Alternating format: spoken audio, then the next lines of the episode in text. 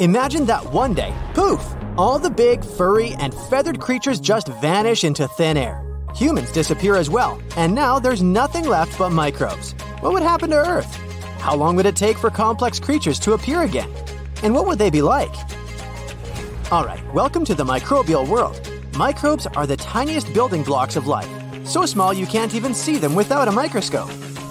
In this amazing world, there are three main groups of microbes bacteria, archaea, and the single celled organisms. Bacteria are everywhere, from the air you breathe to the food you eat.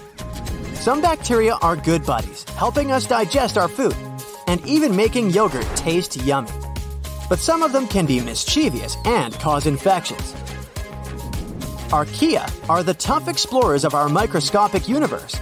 Archaea are the daredevils of microbes, and they showed us that life can survive in the craziest conditions. For example, they can thrive in super hot springs, even in incredibly scorching temperatures. Some of them are even capable of living in volcanoes. They also feel pretty fine in the freezing cold. Certain bacteria can get busy even in icy places like the Arctic and Antarctica. There, they help break down things like old plants and animals that got frozen in time. They work as nature's cleanup crew, turning leftovers into useful bits. Or imagine the darkest depths of the ocean where sunlight can't reach. And who do we meet down there? Microbes again, who make food from all the weird chemicals in the water. And of course, they also live inside you. You're a walking microbe party. Your gut alone is a cozy home to trillions of bacteria that help you digest food and stay healthy. And finally, the single celled organisms. They can be plant like, making their own food through photosynthesis, or animal like, hunting for their next tiny meal. Some single celled organisms can even team up to form colonies that work together and build complex structures. All these microbes are the foundation of life. At first, there were nothing but microbes on Earth. They were just hanging out and enjoying the simple life. But time kept ticking, and the more years passed, the more they evolved. They changed a little, sometimes acquiring some special abilities and passing these abilities on to their children. Generations come and go, and those changes keep adding up. Microbes became more and more complex. And after billions of years and trillions of changes, they become something as amazing as the animals, plants, and people we see on Earth today. It was a very long and tedious process, so let's try to repeat it now. Like, what if all living organisms on our modern Earth, except for the first microbes, would disappear? Without the hustle and bustle of life, the world would become eerily quiet. Streets that were once filled with people and animals would now be empty and peaceful. Buildings and cities would stand alone like silent monuments to the vanished world. First, we would have a huge disruption of food chains.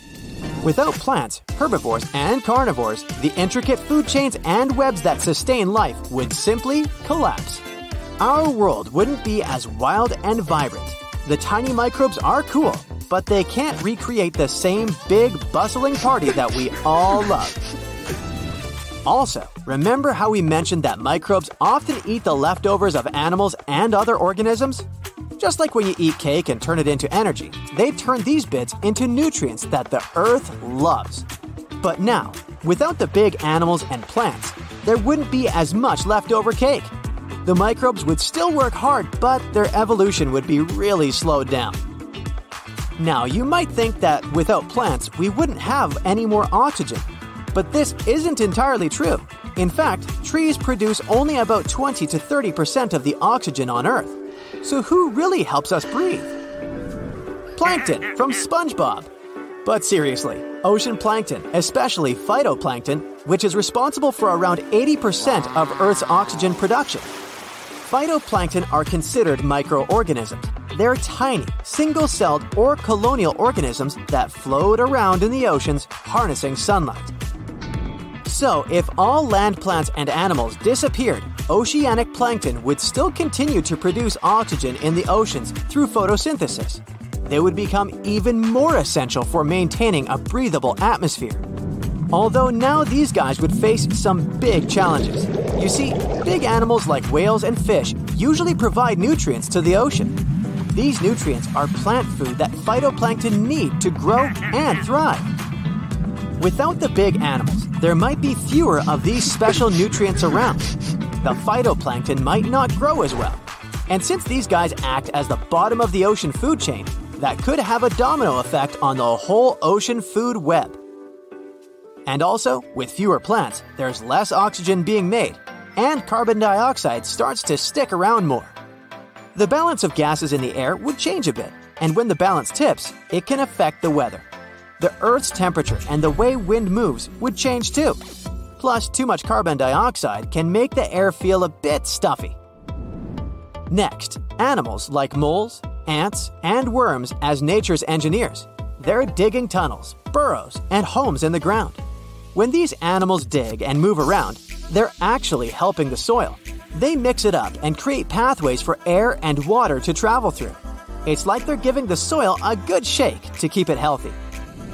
So, without the animal engineers, the soil might get a bit packed and tight. Water from rain wouldn't be able to seep in as easily. When they're gone, the nutrients aren't getting spread around as much, and the soil might miss its tasty treats. So, the whole ecosystem underground could become less cozy and more cramped. But the most interesting question is what would happen to all our human artifacts? People disappeared, but their builds remained let's look at how this could affect the development of microbes on Earth. Our human made things need proper care. So, if there were no more people around, all these things would be destroyed very fast. Microbes can grow on surfaces, and over time, they would start to cover buildings, streets, and structures. It might not be visible right away, but given enough time, you'd see a thin layer of microbial growth. Nature is a powerful thing. Buildings that were once shielded by human maintenance would now be exposed to the elements. Wind, rain, sun, and snow would all destroy and break down everything we've ever created. And some places on Earth have really tough weather super hot summers, freezing winters, or crazy storms. In these areas, buildings and cities might even get sadder faster Microbes would contribute to this too, as some of them produce acids that can break down materials. Slowly, cracks might appear, and materials like concrete and wood might weaken. Humans overestimate their power when they call themselves kings of nature. If we disappeared, in just a couple of thousand years, there would be almost no traces of human civilization left. It would be like we never even existed.